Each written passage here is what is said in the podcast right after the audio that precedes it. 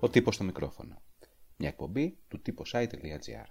Ο Αντώνης Λιάκος, ομότιμος καθηγητής νεότερης ιστορίας του Πανεπιστημίου Αθηνών, βρέθηκε στα Γιάννα για δύο λόγους. Για να μιλήσει στη διάλεξη του προγράμματος μεταπτυχιακών σπουδών Νεότερος και Σύγχρονος Κόσμος, Ιστορία, Λαογραφία, Ανθρωπολογία, του τομέα Ιστορίας Νεωτέρων Χρόνων στο Ιστορικό Αρχαιολογικό Ιωαννίνων, αλλά και για να παρουσιάσει το βιβλίο του «Ο Ελληνικός 20ος Αιώνας» στον πολιτιστικό πολυχώρο Δημήτρης Χατζής.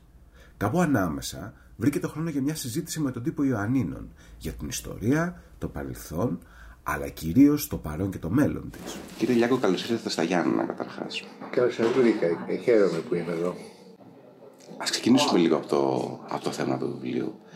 Πόσο θαυμαστός ή τρομερός ή τι άλλο τέλος πάντων μπορούμε να, να πούμε για αυτόν τον 20ο αιώνα στην Ελλάδα; Ε, ο 20ος αιώνας ε, αλλάζει ριζικά την Ελλάδα. Mm-hmm. Θα λέγαμε και ο 19ο αιώνας τη δημιουργεί, αλλά και ο 20ος την ξαναδημιουργεί.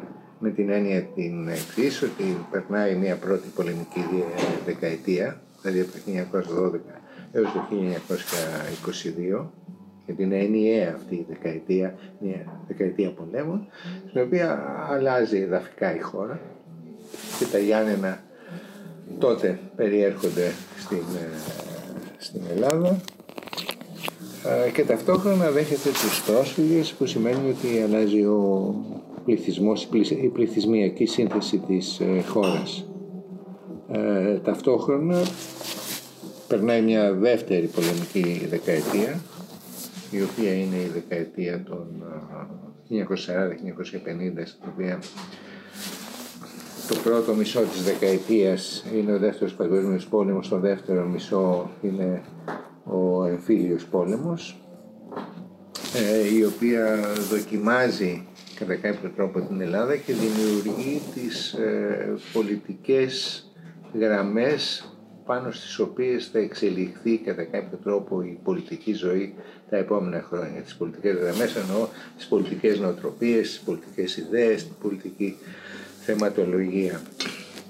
Επομένως, στον 20ο αιώνα υπάρχουν μια σειρά από αλληλένδετα ε, ζητήματα τα οποία μας επιτρέπει το γεγονός ότι τον περάσαμε τον 20ο αιώνα να τα δούμε συνολικά, να τα δούμε σαν μια φωτογραφία. Το πρώτο είναι το δημογραφικό. Το δημογραφικό πρόβλημα το θέτω πρώτο γιατί ξέρετε ότι από το 2010 η Ελλάδα συρρυκνώνεται σε πληθυσμό. Ε, Επομένως, ε, βλέπουμε στην αρχή του 20ου αιώνα χάρη, στις, ε, στους 100 ηλικιωμένους να αντιστοιχούν 110 παιδιά ε, στο τέλος του 20ου αιώνα βλέπουμε στους 100 ηλικιωμένους να αντιστοιχούν 11 παιδιά.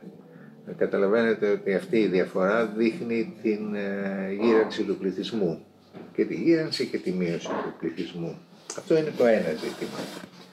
Το δεύτερο ζήτημα είναι ότι από τις αρχές του αιώνα έως το τέλος του αιώνα βλέπουμε μια θεαματική οικονομική ανάπτυξη. Δηλαδή ποτέ η χώρα δεν είχε ανάπτυξη κόσμος δεν είχε δει την ε, ζωή του να αλλάζει ε, τόσο πολύ. Και χειρολεκτικά δηλαδή να διαχέεται αυτή η ανάπτυξη. Ε, αυτή η ανάπτυξη έχει τους εξής ρυθμούς. Έως και, το, και τα μισά του αιώνα, δηλαδή και μετά το τέλος του εμφυλίου, η ανάπτυξη είναι σε πολύ χαμηλά επίπεδα. Δηλαδή θα έλεγε κανείς ότι βαδίζει σημειωτών από το τέλος του εμφυλίου και μετά αρχίζει η θεαματική ανάπτυξη η οποία είναι η ανάπτυξη η οποία αρχίζει βέβαια σε όλο το δυτικό κόσμο και στην Ευρώπη και στην Αμερική μετά από τον δεύτερο παγκόσμιο πόλεμο. Αυτή η ανάπτυξη τώρα έχει τα εξής χαρακτηριστικά. Καταρχάς αλλάζει την ε, ζωή των ανθρώπων την καθημερινή του ζωή, αλλάζει το σπίτι τους, αλλάζει τα επαγγελματά τους, αυτό που κάνουν, αυτοκίνητα, κλπ. Από την άλλη μεριά έχει δύο αθέλητες συνέπειες. Η μία αθέλητη συνέπεια είναι ότι γίνεται σε μεγάλο βαθμό σε βάρος του περιβαλλοντος Και αυτό μπορεί να το δει κανείς ε, στα μεγάλα πολιοδομικά συγκροτήματα. Δηλαδή η Αττική αυτή τη στιγμή περιβαλλοντικά είναι ένα κατεστραμμένο περιβάλλον. Και το κατεστραμμένο αυτό περιβάλλον υπάρχει και σε πολλές περιοχές και γίνεται ακόμη πιο επικίνδυνο σε μια εποχή ε, κλιματικής ε, κρίσης ε, με ακραία καιρικά φαινόμενα. Αλλά θα το δει κανείς και στην επιδείνωση της καθημερινής ζωής, δηλαδή μεγάλη κυκλοφορία στους δρόμους, μόλυνση της ατμόσφαιρας, κακές συνθήκες ζωής για μεγάλο μέρος του πληθυσμού μέσα στα μεγάλα πολιοδομικά συγκροτήματα.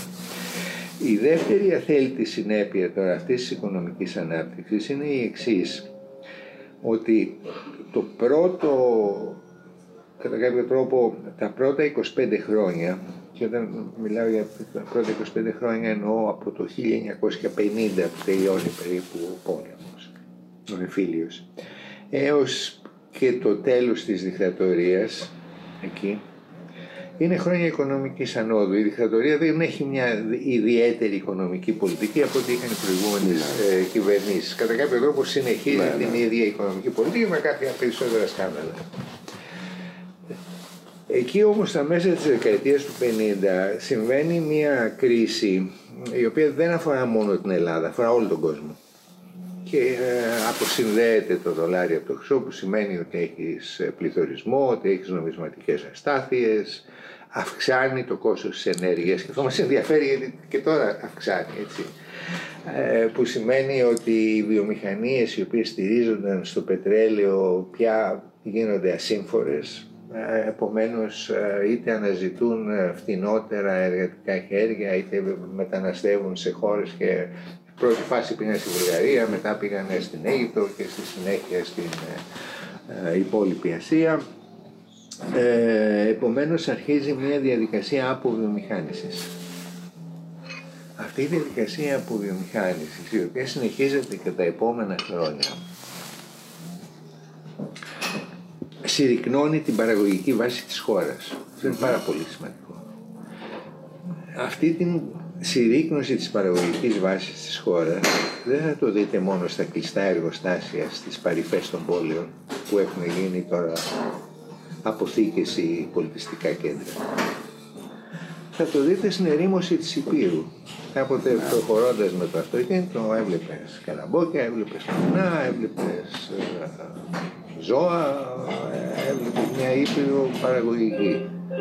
Τι όχι παράγει. Υπάρχει μια μετάθεση και στις υπηρεσίες.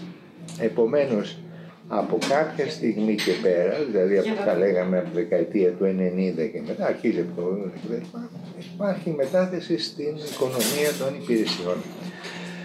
Real estate και τουρισμός. Το real estate και ο τουρισμός ε, έχουν το εξής ε, ε, πρόβλημα. Δεν, δεν, δεν έχουν πολλαπλασιαστικά, πολλαπλασιαστικές συνέπειες στην ανάπτυξη. Δηλαδή ε, ένα νησί που είναι πάρα πολύ τουριστικό εισάγει, αλλά το μεγαλύτερο μέρος των εισαγωγών του προέρχονται απ' έξω. Όχι από την...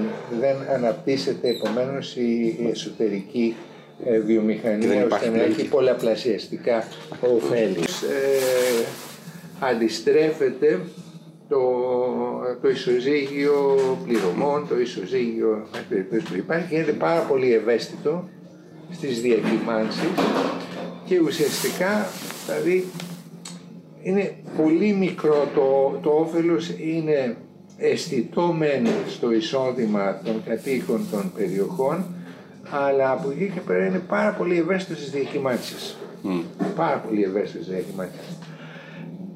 Η κρίση που, προεί, που μέσα στην οποία μπήκαμε και που είναι μια από τα βασικότερες εμπειρίες που πέρασε η Ελλάδα μετά, εντάξει, κατά τη γνώμη μου εκεί τελειώνει και ο 20ος αιώνας, δηλαδή γύρω στα 2010, είναι συνέπεια και αυτού του τύπου της ανάπτυξης αλλά και του γεγονότος ότι κάποια στιγμή άρχισαν να σφίγγουν οι κάνουλες της διοχέτευσης του χρήματος. Όλο αυτό το λιτότητα, το σχέδιο και τα λοιπά των Γερμανών τότε ήταν ακριβώς να... Και εκεί ακριβώς είναι που κρεπάει η ελληνική οικονομία και με τα φάρμακα τα οποία τις δίνουν, τα οποία την κάνουν χειρότερη. Ε, ε, έγινε η μεγαλύτερη καταστροφή, μεγαλύτερη καταστροφή στο ΑΕΠ μιας χώρας σε καιρό ειρήνης. Δηλαδή είναι αντίστοιχο μιας πολεμικής δεκαετίας αυτό που έγινε στην Ελλάδα. Στράφηκε μέρος του ΑΕΠ, καταστράφηκαν επιχειρήσεις, καταστράφηκε απασχόληση και ούτω καθεξής. Και επομένως η ανάπτυξη η οποία είναι μοιραίο όταν έχεις 25% κάτω, εν πάση περιπτώσει τα επόμενα χρόνια θα έχεις κάποιους ρυθμούς που θα είναι παραπάνω από τους μέσους ρυθμούς. Αλλά η ανάπτυξη αυτή είναι η ανάπτυξη πάνω στις παλιές αδυναμίες. Στις αδυναμίες δηλαδή του πρωτογενού τομέα. Ε, σήμερα λέγεται ότι έχει ανάπτυξη η χώρα Πού έχει ανάπτυξη, real estate και τουρισμός. Με τις ίδιες συνταγές δηλαδή. Με τις ίδιες ακριβώς συνταγές. Αυτές οι ίδιες συνταγές ε, εγκυμονούν την ίδια ακριβώς κρίση. Ε, τώρα μπήκαμε σε μια εποχή η οποία είναι, χαρακτηρίζεται από άνοδο του κόστους του χρήματος, δηλαδή άνοδος των επιτοκίων, το βλέπετε αυτό, ναι. παντού αυξάνονται ναι, ναι, ναι. επιτόκια, και από αύξηση της ενέργειας αυτά τα δύο, αυτές οι δύο αυξήσεις σε δύο κομβικά σημεία, δηλαδή την ροή του χρήματος και την ροή της ενέργειας, ε, απειλούν παρά το γεγονός ότι δεν το καταλαβαίνουμε τώρα. Έχουμε βγει από μια κρίση, ότι τα πράγματα πάνε καλύτερα, αλλά είναι, ε, είναι, είναι δυναμίτη στα θεμέλια της χώρας. Όλη αυτή τη δεκαετία υπήρχε πάντα μια εναγώνια προσπάθεια πούμε, και από δημοσιολογούντες και από δημοσιογράφους αλλά και από πολιτικούς και, και υπήρχε γενικά στο δημόσιο λόγο μια προσπάθεια αντιστοίχησης με αυτά που συνέβαιναν στις αρχές του 20ου αιώνα ή κάποια διαστήματα για να εξηγήσουμε πράγματα που συνέβαιναν τώρα ή για να τα προλέξουμε κιόλας. Εσείς μπορείτε να κάνετε, μπορούν να γίνουν αυτές οι αντιστοιχήσεις, ας πούμε, ε, πώς να το πω, με, όχι με υπεύθυνο τρόπο. Υπάρχουν. Ε, κοιτάξτε, οι αντιστοιχήσεις αυτές έγιναν α, σε σχέση με τους εθνικισμούς μετά τον, α, και κατά τη διάρκεια και μετά τον Πρώτο Παγκόσμιο Πόλεμο. Γιατί πράγματι μετά το 1990 είναι κατά κάποιο τρόπο σαν να βρεθήκαμε στην κατάσταση εκείνη. Οι εθνικισμοί, θυμάστε οι εμφύλοι ναι. πόλεμοι στην Ιουγκοσλαβία, Δυτικά Βαλκάνια και ούτω καθεξής. Αλλά δεν μπορούμε να κάνουμε τέτοιους σχετισμού. Είναι εξαιρετικά παρακινδυνευμένο γιατί πρώτον έχει αλλάξει η Ευρώπη και δεύτερον έχει αλλάξει ο κόσμος. Όχι μόνο σε σχέση με τον πρώτο παγκόσμιο πόλεμο, αλλά σε σχέση ακόμη και με τον δεύτερο παγκόσμιο πόλεμο και τον ψυχρό πόλεμο. Πάρτε παραδείγματος χάρη τον νέο ψυχρό πόλεμο, ε, ο οποίος ξεκίνησε τώρα με τον Ουκρανικό πόλεμο. Ο παλιός ψυχρός πόλεμος στηριζόταν σε δύο υπερδυνάμεις. Mm-hmm. Οι, οι, οι, τρίτες δυνάμεις ανάμεσά τους ήταν πολύ μικρές δυνάμεις. Επομένως έπρεπε και οικονομικά και πολιτικά και πολιτισμικά να συνταχθούν με τη μία ή με την άλλη. Τώρα έχεις μία ανάπτυξη πια χωρών όπως είναι η Ινδία, όπως είναι η Κίνα, όπως είναι η Βραζιλία, όπως είναι οι ασιατικές χώρες οι οποίες ε, αποτελούν κατά κάποιο τρόπο τον ελέφαντα στο δωμάτιο και επομένως αντιστρέψτε λίγο την εικόνα όπου ένας ψήλος συμφλίβεται ανάμεσα σε δύο ελέφαντες. Να δείτε ένας ελέφαντας ο οποίος αφήνει αδιάφορους εν πάση περιπτώσει δεν μπορεί να αφήνει αδιάφορους δύο ψήλους οι οποίοι θέλουν να, α, να μαλώσουν. Επομένως υπάρχει σε μεγάλο βαθμό μια αντιστροφή των παραδείγματων τώρα. Και το, το, το, σημαντικό είναι να καταλάβουμε ακριβώς τα χαρακτηριστικά αυτής της νέας περίοδου και του διεθνούς πεδίου αλλά και του εσωτερικού πεδίου. Η μεγάλη απειλή είναι η κλιματική. Ναι. Κακά τα ψέματα έχει κανείς ε, ένα κύμα το οποίο έρχεται και το βλέπουν όλοι, μιλάμε όλοι και καθισκάζουμε όλοι. Και στη συνέχεια αυτό το κλίμα δημιουργεί μικρές ε, σε σχέση με τα μεγέθη αυτά, αλλά μεγάλες σε σχέση με τα μεγέθη τα ανθρώπινα κρίσεις. Επομένως έχουμε επίσης αυτό που λέμε πολυκρίση, αλληλένδετες κρίσεις. Οικονομικό, ενεργειακό, πανδημία. Πανδημία για πολλούς σχετίζεται με την κλιματική κρίση. Επομένως, σήμερα έχουμε, έχει κανείς να πλοηγηθεί σε θάλασσες με άγνωστα νερά. Και αυτό είναι το ζήτημα το, το μεγάλο. Το ζήτημα το μεγάλο είναι πώς θα αντιμετωπιστούν αυτές οι κρίσεις. Γιατί αυτές οι κρίσεις θα έχουν άνισες συνέπειες στον πληθυσμό.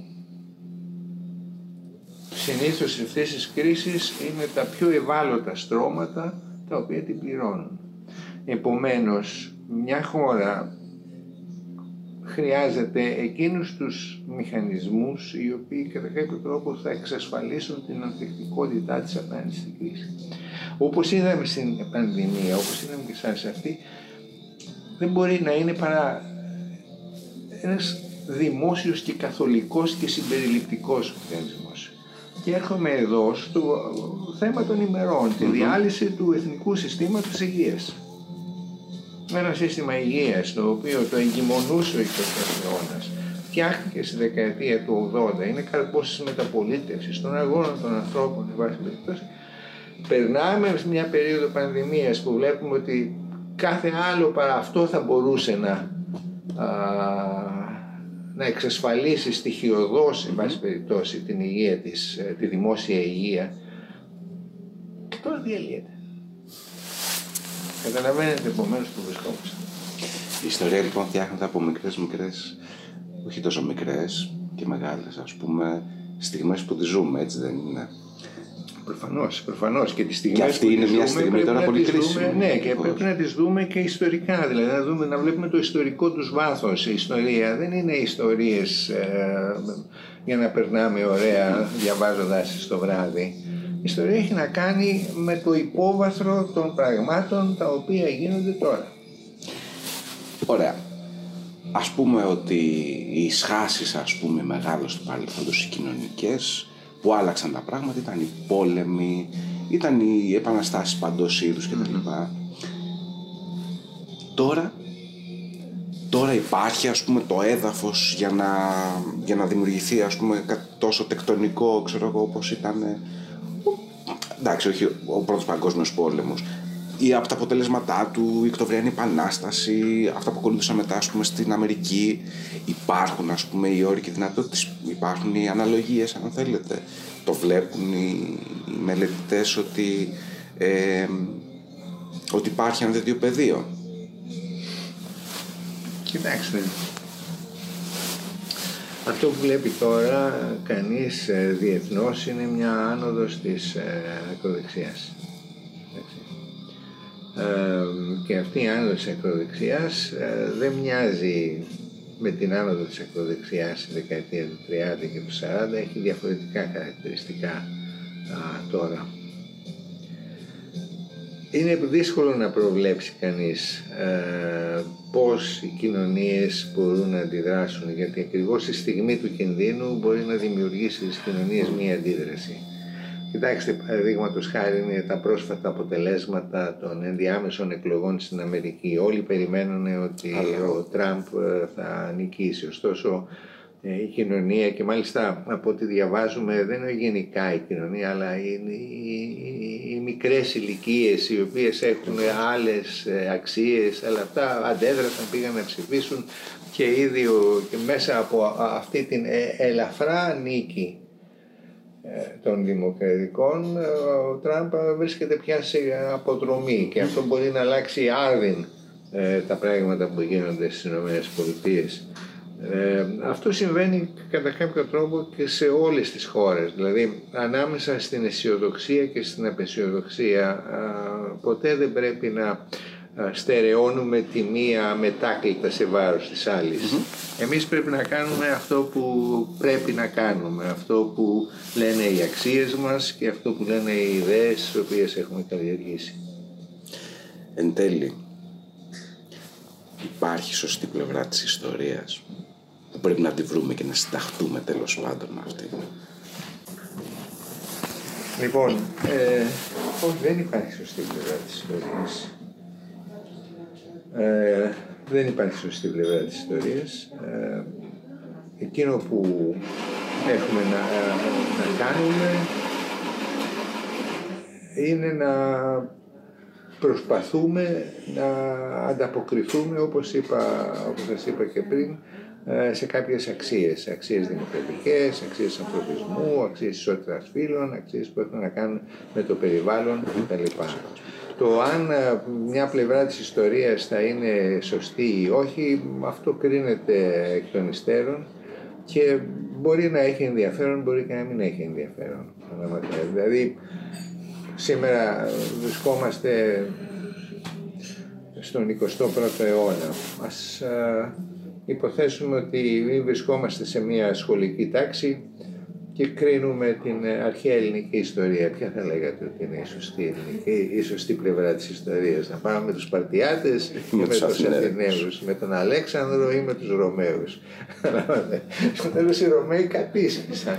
Αλλά αυτό δεν σημαίνει τίποτα. Ας πούμε, ότι αν ε, το είχαμε αντιληφθεί αυτό η σωστή πλευρά της ιστορίας να πάμε τελικά με τους Ρωμαίους που κατήσχησαν με αυτή την έννοια λέω ότι ε, αυτού του είδους η, η, η εκφράση σωστή ή όχι σωστή πλευρά της ιστορίας χρησιμοποιούνται ε, και εργαλειακά λίγο πολύ. Ακούσατε τον τύπο στο μικρόφωνο. Μια εκπομπή του τύπος i.gr.